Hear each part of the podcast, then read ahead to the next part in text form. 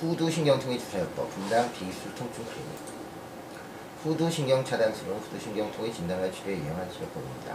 후두신경통은 보통 대소 후두신경으로의 분산의 결과이고 목의 과신전을 동반하는 작업에 의한 반복적인 미세현상 또는 후두신경통을 일으킬 수 있습니다.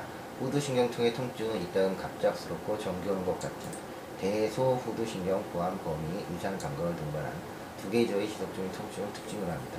후두신경통보다 더 흔한 긴장성 두통은 이따금 후두신경통의 통증처럼 보일 수도 있고 두개내 종양 역시도 그러합니다. 대후두신경은 두 번째 경추신경, 첫 번째 배치까지 손으로부터 보다 적게는 세 번째 경추신경으로부터 나옵니다. 대후두신경은 후두동맥을 따라 슈피연 뉴칼을 잇지 바로 아래로 근막을 관통합니다.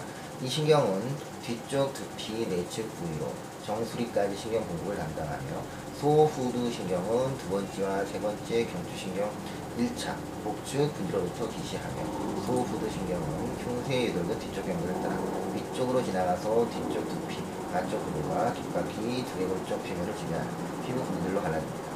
대소후두 신경 차단이 실패한 흔한 이유는 환자의 두통 증후를 후두신경통을 진단하는 경우입니다.